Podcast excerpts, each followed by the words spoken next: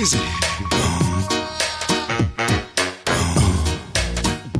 Hi, this is Serendipity Soup.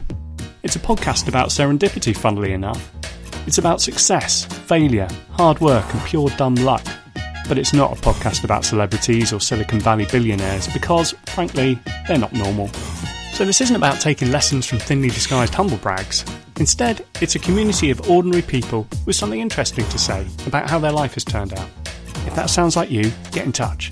You can email me using soup of serendipity, all one word, at gmail.com. There might be happy endings, or there might not, because life isn't a story. It's much more complicated and wonderful than that. So, wherever you are in the world, and wherever you are in your life, I hope you'll find something useful to take away from these conversations.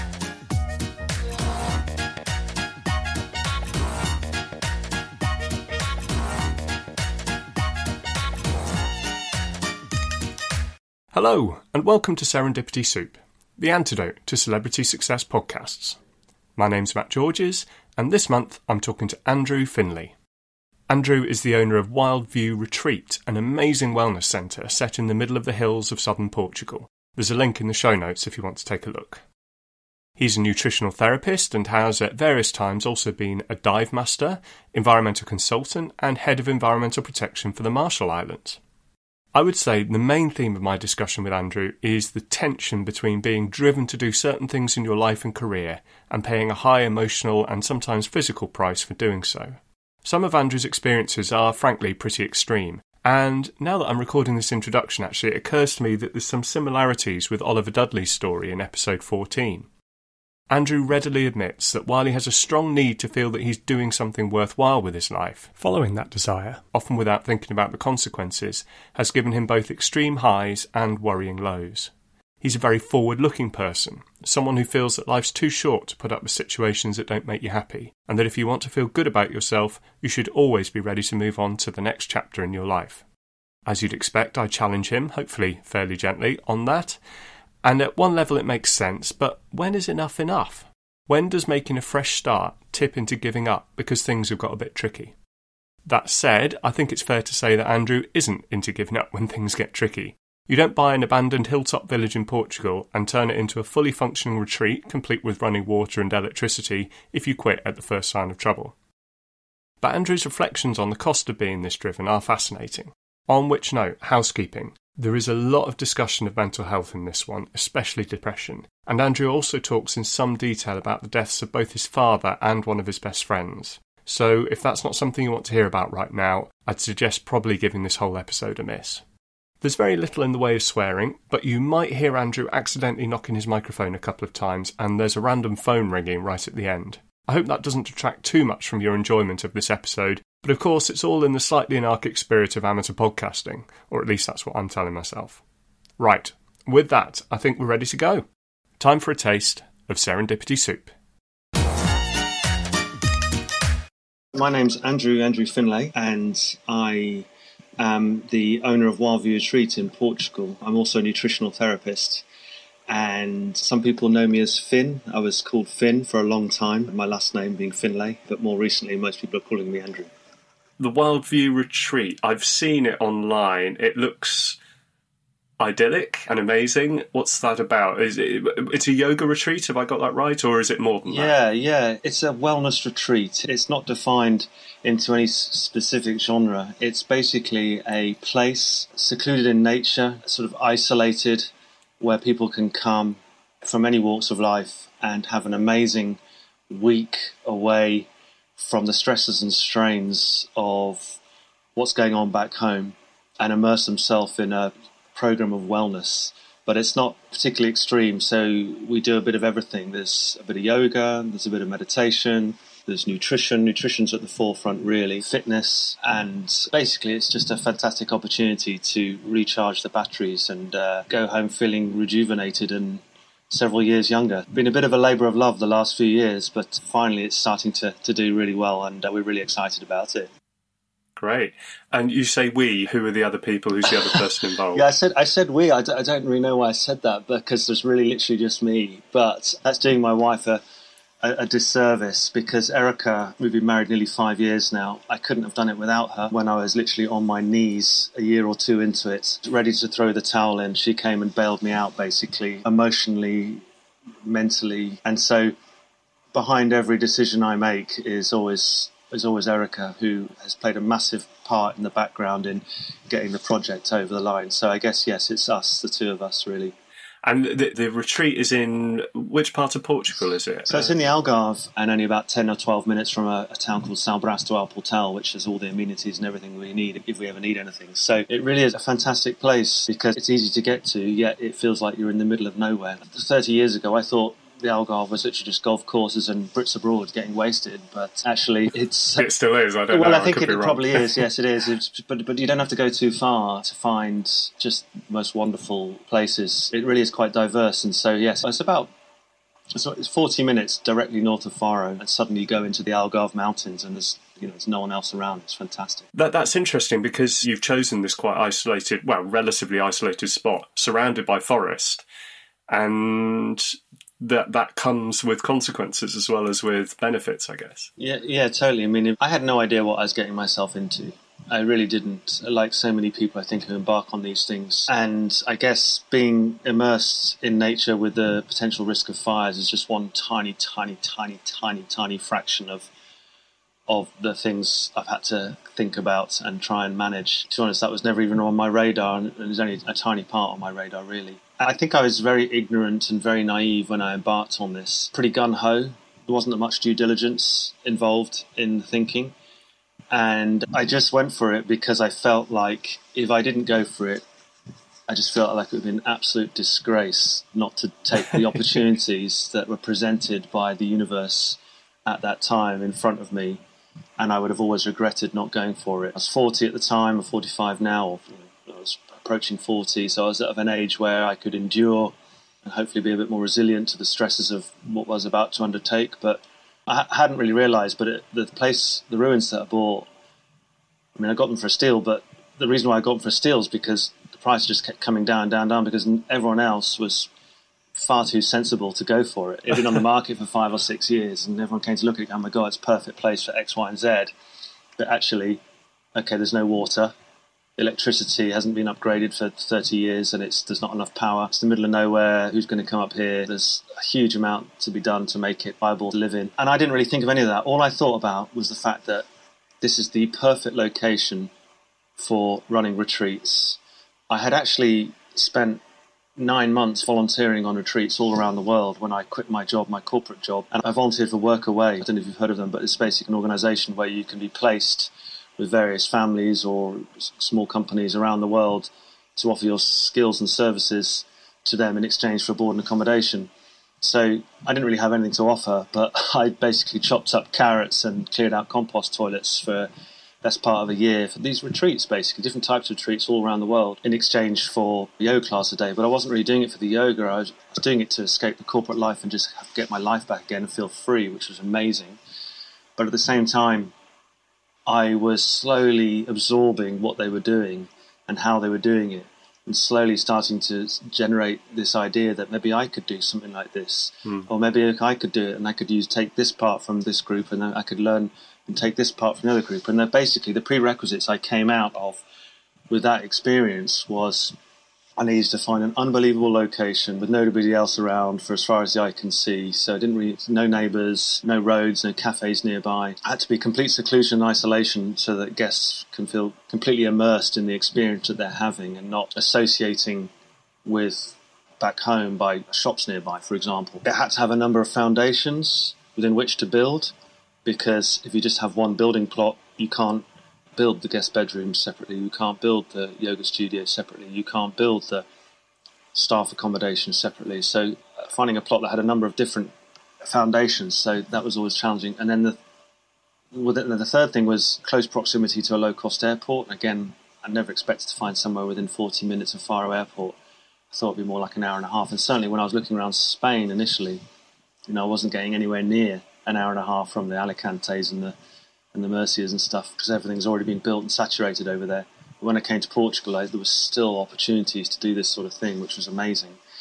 And then the final thing was staffing, getting the right personnel and characters, supportive, friendly, nurturing, nourishing personnel that, yes, they can put on a yoga class, yes, they can do a nutrition consultation, yes, they can do a great HIIT fitness class, whatever. That's like a given, but that's about 30% of what I ask of them. The, the, the 70% is, are you a decent person? Are you a nice person that's going to hold space and have a great time and support their guests? And that ultimately is the thing that I got the most out of my experience of going on retreats when I was down in the dumps and at a bit of a crossroads in my life. And I love that about the retreat because you get people from all over the world, different ages, different sizes, races, cultures, and everyone can learn from everybody rather than that group of five mates that you hang out with in London or Manchester or whatever, and that's all who is the only people you ever speak to, and that's the only perspectives you ever get.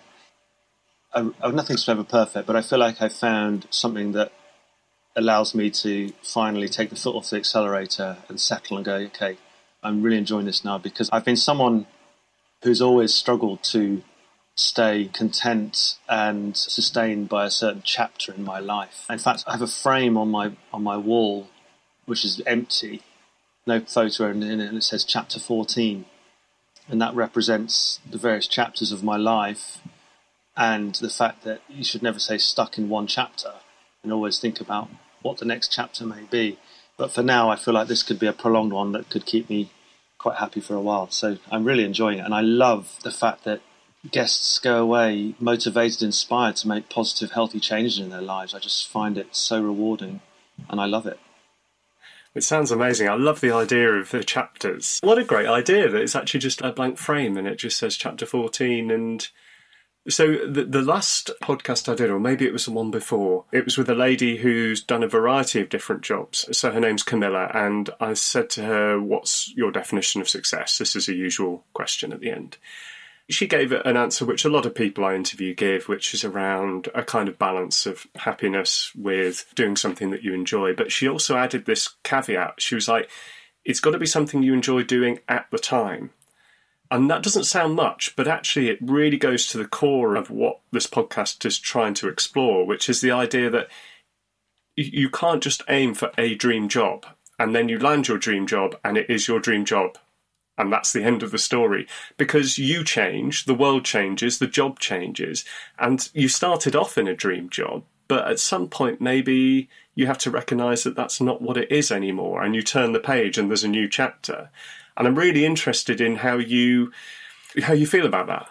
No, 100%. And I think, unfortunately, that's only something that we realise with life experience. But yes, when I studied to do my, I did environmental science at university, I did, then did a master's in tropical coastal management. So I basically have a master's in sunbathing. And I was a PADI dive master, 700 plus dives. I have to re- retract a little bit. First of all, I got a job as, as an environmental consultant. So I thought, right, I'm going to get paid reasonably well, the best possible money you would probably get for working in the environmental field for a corporate company. And I thought I'm going to be sent to all these different places to help improve the environmental management of these sensitive ecosystems. And I came out of my master's degree or my university degree very naive and very ignorant, thinking this is what's going to happen. I landed my supposedly dream job, went to their head office in, in Epsom in Surrey, 15,000 employees around the world. And I thought, right, I've made it. Brilliant looking forward to moving up the ladder here, and I'm going to be an environment consultant sent to all these amazing places. And so I thought I was going to be sent to all these amazing places all around the world and do this awesome stuff. And basically, all I ended up doing was writing really dull reports for flood defence strategies for the Environment Agency in Portsmouth and Southend and places like that. And I was like, oh my God, is this it? Is this all I'm going to be doing? And it's interesting. I could I could kind of tolerate it for a while. Mm. I thought, okay, this is okay. I'm doing okay. I'm getting paid okay. But then about three years in, I met someone and I thought, right, this is, I'm going to get married. I'm going to have children and this is going to be wonderful. And that all came to a sudden end within about six or seven months. And the combination of that and me having zero purpose in my job anymore, just I fell off a cliff and fell into basically a year long depression, which I'd never experienced before. And I had no idea what had hit me because I had always been this happy-go-lucky guy, fun, always having a laugh in the pub and just being, you know, totally chilled. And uh, suddenly I lost my personality, I lost my character, and I just had zero motivation or inspiration to do anything in life. And I realize now it's because I put too much focus on this relationship in making me happy at the time when I was 25, 26.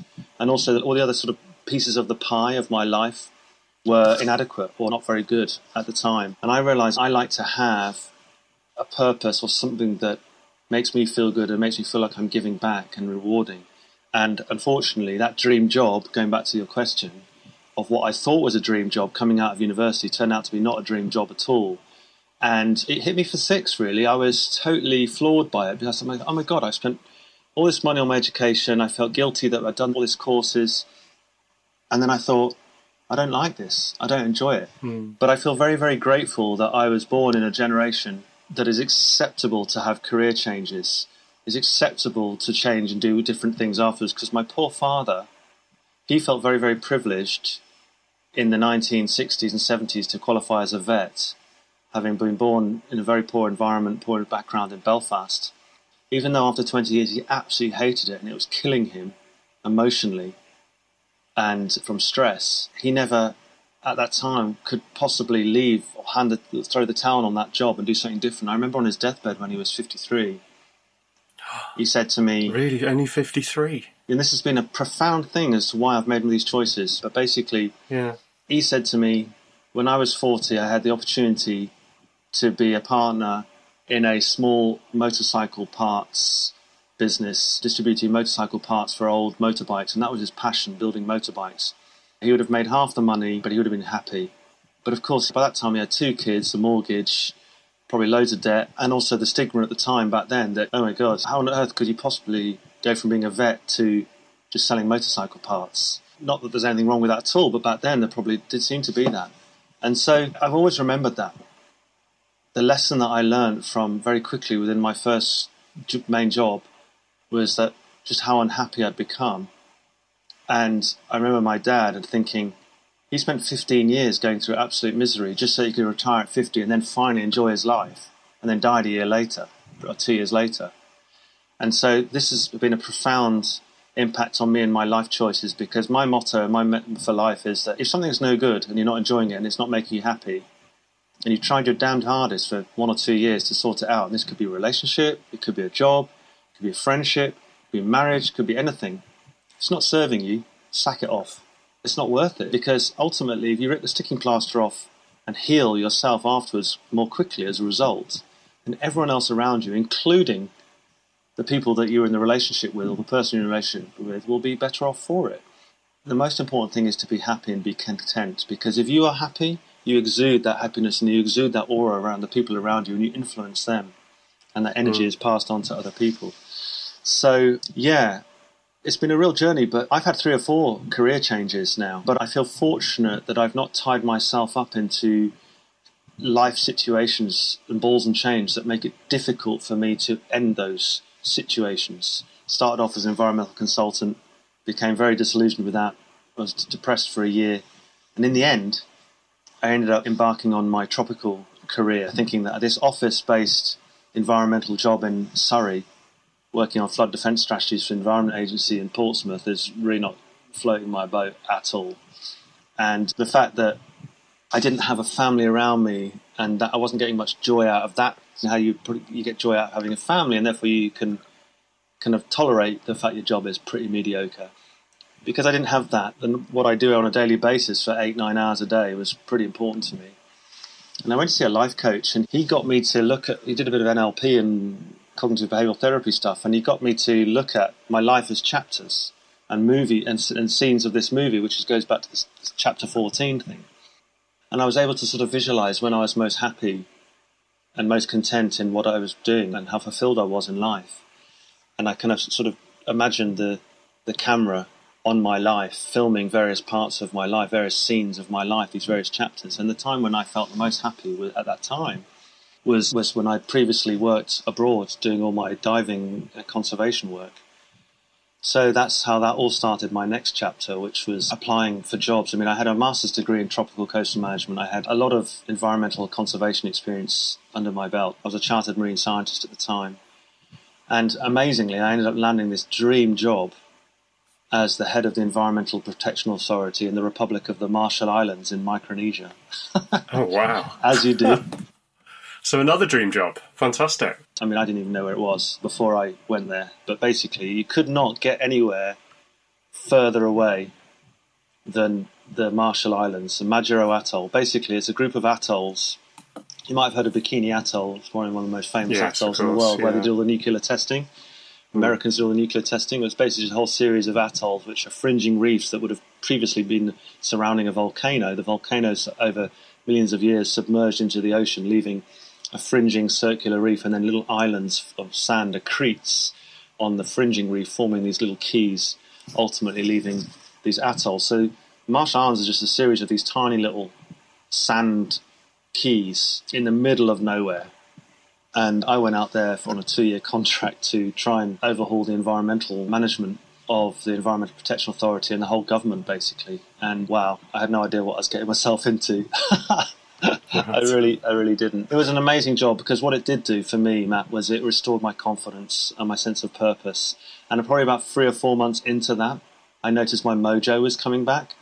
I noticed hmm. that my confidence and my, my depression was subsiding, which is really interesting. I don't like to be defined by my job. I don't like to be defined by my purpose, but I realize as a man in particular, I really need to feel like I'm getting out of bed and doing something with my life. Otherwise, I can quite quickly fall into a dark place. Unfortunately, as a result of that need or that dopamine deficiency or whatever you want to call it, I've been driven to take on fairly extreme things in my life, often to my detriment, because they ended up being too full on. And this was the first experience of that where I chose to go and take this supposedly dream job in the Marshall Islands. And yes, it was a dream job. I was training a team of 10 Marshallese locals to do all the diving and to do all the environmental management of the reefs and train the fishermen and all of that. But I was also trying to improve the way that they handled their resources, which included destroying coral reefs in order to create aggregate to build buildings. And I ended up butting up against the main construction company in, in Micronesia and the head of their CEO. And I found myself in pretty difficult situations at times where I kind of feared for my life at times. I mean, it's a small island, there's no British consulate, there's no embassy. I could easily have been disposed of. I ended up uh, taking the first ever environmental court case to court, to the High Court ever in the history of the islands, to prosecute this construction company for environmental damages, the first ever environmental damages that ever been through the Marshallese court. But I was going up against a massive power because they employed the largest workforce in the whole of the country, more than the government. Everybody worked for them pretty much. I became pretty much one of the most hated people on the island because I was just this this guy. It was scary, and I felt, what have I got myself into here? I ended up having a horrendous situation where I broke my leg, compound fracture and open dislocation of my leg, and I had to be air evacuated off the island. And I was away for six months trying to save my leg from being amputated. It's another story. But then eventually I got back to the island just in time for the final court case proceedings, and we won the case. It's quite remarkable that it was won, and they got a, a big fine and a suspended sentence, and not not huge, but it set a precedent for environmental issues that people couldn't just literally bulldoze over environmental issues anymore, and they had to take them seriously because we'd set a precedent that that these were important factors. But I guess my legacy there was that we'd started a process where environmental issues were being taken seriously, but I also got myself into a pretty precarious situation where Got pretty vulnerable. And then when I broke my leg playing football, this American guy came sliding through on my standing leg, and that was horrific. They couldn't fix it. My leg was open and broken for two and a half weeks. I ended up being evacuated off to Hawaii to find out that my worldwide medical cover didn't cover me for America. Me and my friend Brett, he carried me all the way to Australia. Eventually ended up in Australia three days later whilst they battled to save my leg from being amputated because it was so badly infected. I ended up on a reality show, Channel 7's reality show called Medical Emergency, as they tried to save my leg. It's crazy. Oh anyway, Oh, eventually I came back and we won the court case, but it's it's a really awful situation. But my friend Brett, who carried me all the way there, my flatmate, was an Australian guy, an amazing guy. A few days later, when I came back, he ended up sadly, tragically drowning in a freediving accident. And ultimately, all of these things has massively shaped my decision making. I nearly lost my leg. My best friend out there drowned, and that situation with my dad. And I just feel like life is too short to spend any more than a year or so trying to solve things if they if they're not serving you, because you never know what's going to happen. But just retracting one slight little bit, I realised that I have been driven by certain deficiencies, whatever you want to call it, in my genes, my genetics, which means that I sometimes have made choices that have contributed to some pretty extreme situations and put me in vulnerable positions. And whilst I've learned a lot from them and it's been a great life experience, now that I'm with my wife Erica of five years, I've certainly curtailed and learnt that I need to make sensible decisions with some due diligence involved now because it's not just me involved, it's my wife, and that's my priority is a happy, healthy life with my wife and not just being a selfish me. Because Brett died, it was huge for me. So watching mm. him hmm. die there in front of me, trying to oh save God, his life. you were actually there when it happened. Yeah. So he carried me with my broken leg to Australia nine months earlier, and then I carried him in a coffin back to Melbourne. And it was huge. It was huge. And I realised that I was done with it. I had also experienced environmental conservation at the front line, and mm. I also became very disillusioned. Brett dying and me breaking my leg. It's like, this is not a place I want to be if I have an incident again. I want to be mm. close to a hospital. So I decided that I needed to get back to London and get a proper job. So I kind of said to myself, right, I need to have a bit of normality in my life. And I felt this sort of brainwashing of myself that I need to get a decent job, I need to find a girlfriend, I need to get a house, and all those societal things that they say, or people say, or I say to myself that I needed in order to become established. I need to stop trying to chase this dream of saving the world and living in these extreme places and so inadvertently, I ended up coming back and just shooting myself massively in the foot because I came back into a corporate world, ended up working for the Crown Estate doing environmental planning of offshore wind farms, which is a great job. It was a great job and I loved it. But ultimately, in my 30s, for six years, all I did was get up, get on the tube, go to work, do some planning of a wind farm that might happen in 20 years' time, but really depended on which government was in at the time and whether they were going to fund it or not, and if they were going to cut the funding. So you had no idea whether it was going to happen or not. Go to the gym at night and swipe left on internet dating because I, I felt like I needed to get a girlfriend. I felt like I needed to do all these things, and I was utterly miserable. And that's when my next sort of bout of kind of unhappiness came. I didn't have much problem with meeting a girl but keeping hold of a decent one was hard. And I realized then that I was repelling opportunities in my life again. I'd gone from being someone who was attracting things into my life because I was happy and I was excited and I was a joy to be around to suddenly very closed and negative and I was repelling everything, not just girlfriends, job opportunities, friends, everything. So again, another lesson to me was do what makes you happy. If that's becoming a barber, do it. Whatever you want, if that's traveling around the world, do it. Because as long as you're happy, the people that you interact with will feel that happiness and benefit from that as well. And so, yeah. after six years at the Crown Estate, I had an opportunity to, to be made redundant, and I bit their arm off. I bit it off so hard. Thank you very much. I'll take that money. And that's when I started the whole retreat thing because I'd been on a retreat during my six years in London, pretty lost, pretty disillusioned, not really sure what I was doing with myself, at a crossroads. And for one week in that year, I felt freaking awesome. I felt like my brain fog and my brain inflammation had disappeared. Like, for example, back then I used to drink massively. I used to smoke occasionally, ate shite. Didn't really, I didn't really have a, have a clue about that stuff. But it was around about the 10 year anniversary of my dad having died of bowel cancer. I realized, age about 35, I was like, oh my God, I'm about 15, 16 years away from when my dad copped it. And so if I've only got 15 years left of my life, combined with the fact that what I'm doing right now, I'm freaking miserable, it's like, what am I doing? What am I mm. waiting for? Get on with it.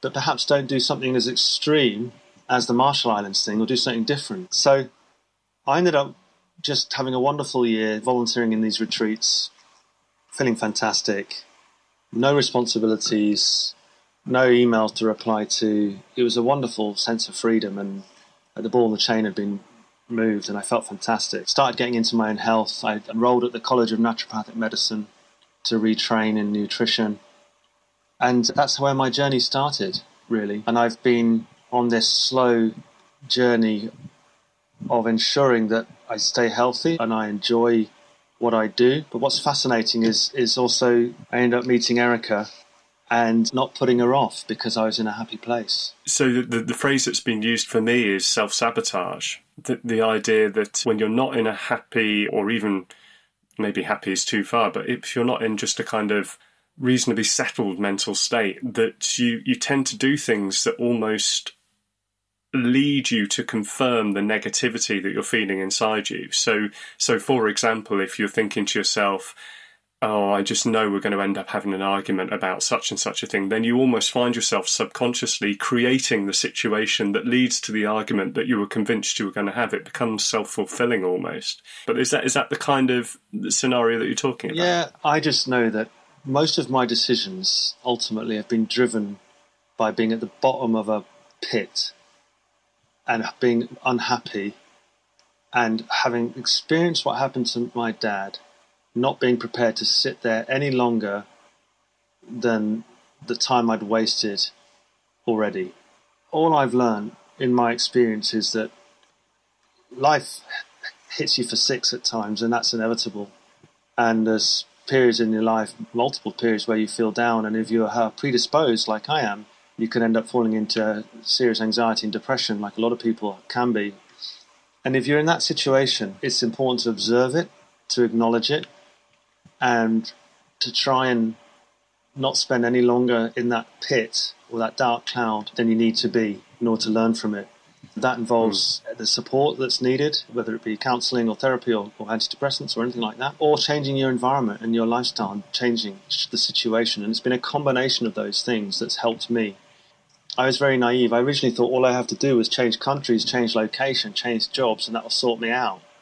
And that, the first time it happened when I went to the Marshall Islands, and within three months I was feeling fantastic.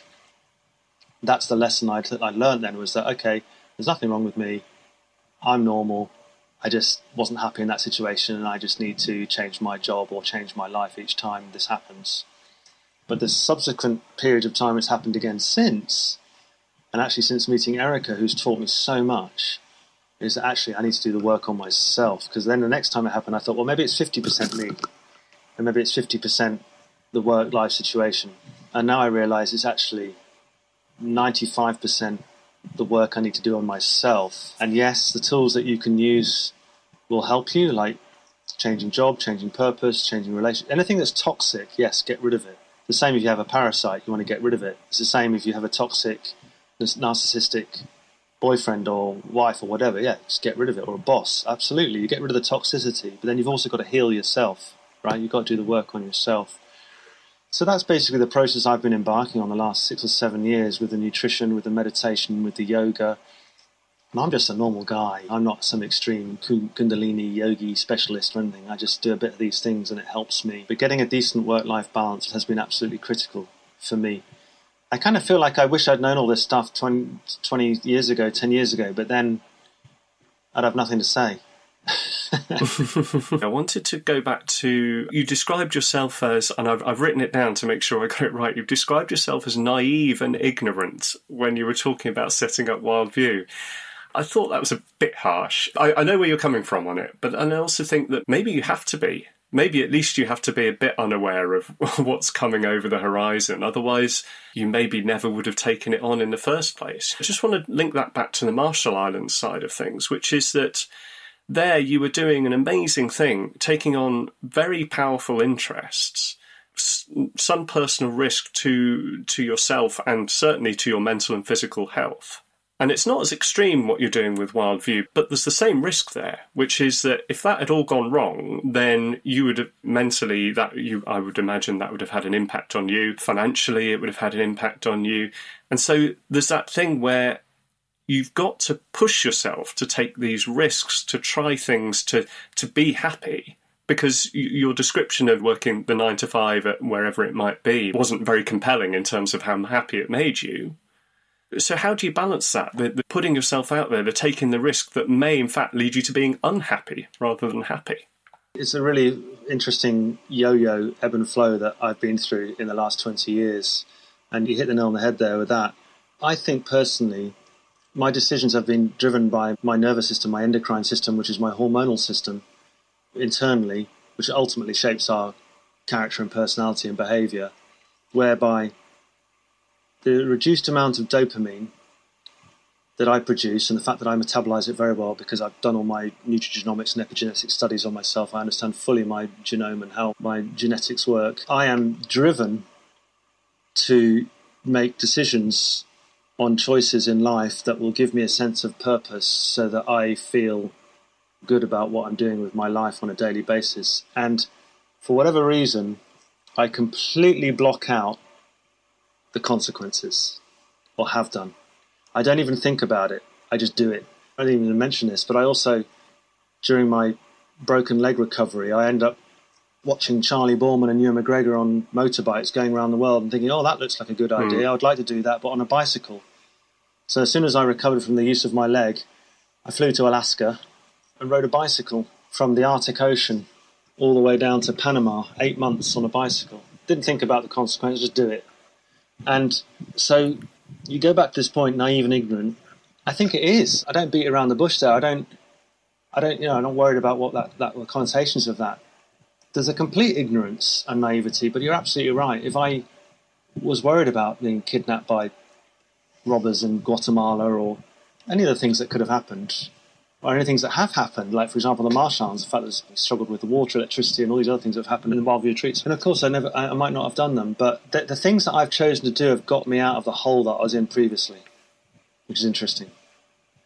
So you trusted yourself, basically. You trusted yourself that yeah, this is a big thing, but whatever happens, I'll kind of face it. And I, I was I wasn't even as intelligent as that.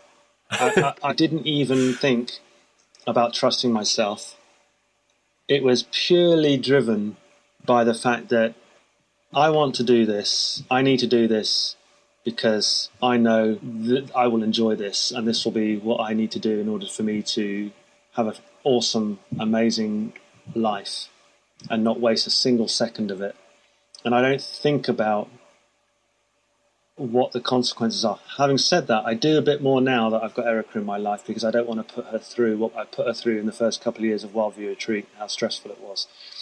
It's a bit like mm. people who go and climb, I don't know, K2 or Everest and stuff. I reckon they've got the, it's a similar sort of thing. Yes, of course, you do your preparations and you prepare, but your desire to do it and I do believe it is to do with our endocrine system being very different to others and our hormonal system and what drives us and what drives our personality and our characters completely overrides any other thought process. I know for a fact my mum, several times when I said, Oh, I'm going to go and do this, she was like, Oh, God, you know, just terrified, thinking, Oh, no, not again. And I realised the impact that it has on my mum, my poor mum, and, and, and the, the idea of these things. But I don't feel like I take risks for my health anymore, or like, like I would never climb a mountain like rock climbing and stuff like that. I don't feel comfortable doing stuff like that.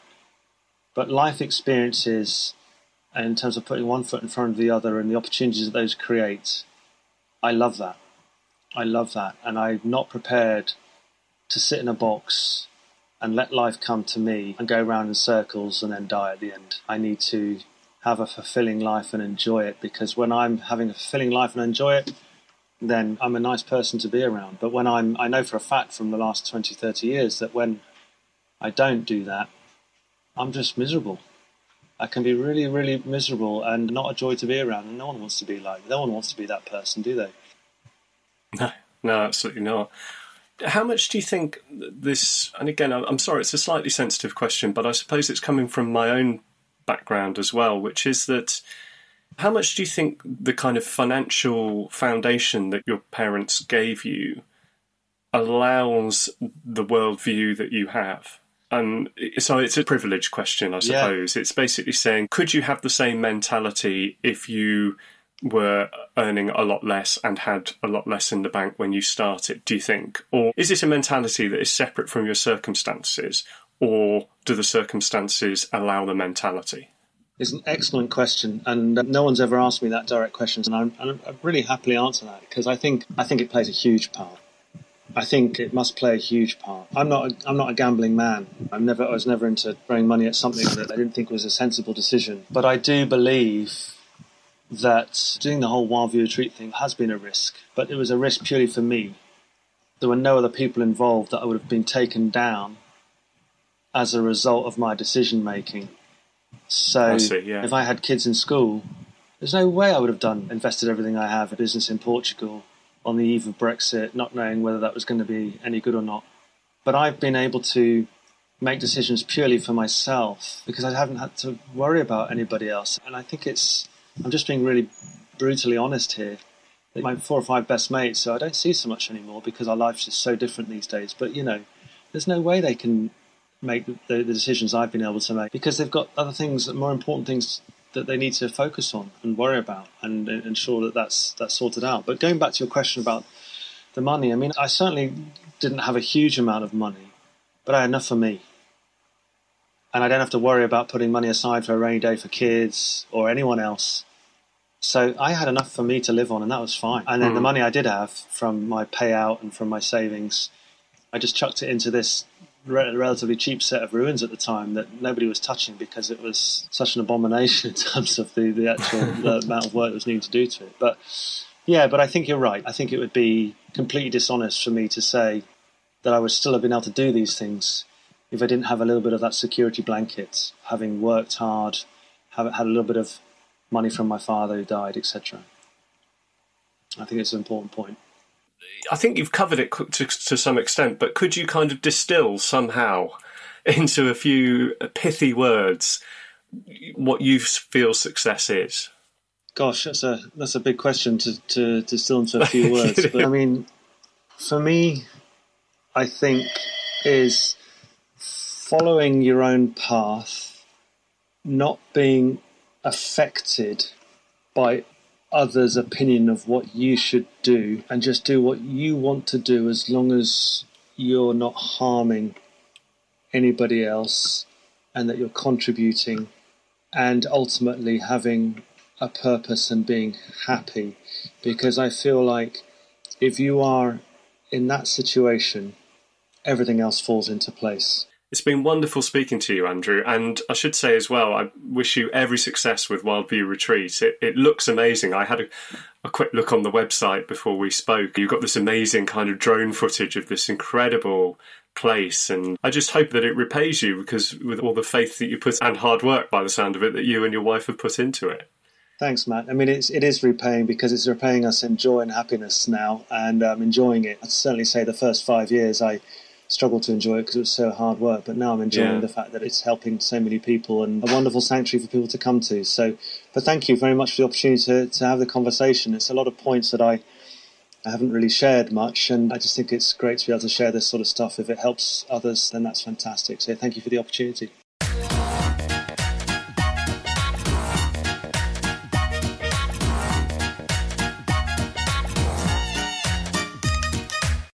Well, there you have it. Huge thanks to Andrew for his honesty and self reflection. Thanks also to Julian Holmes for his awesome cover work, to Anna Gunn for editing, to Acast for hosting the podcast, and of course to you for listening.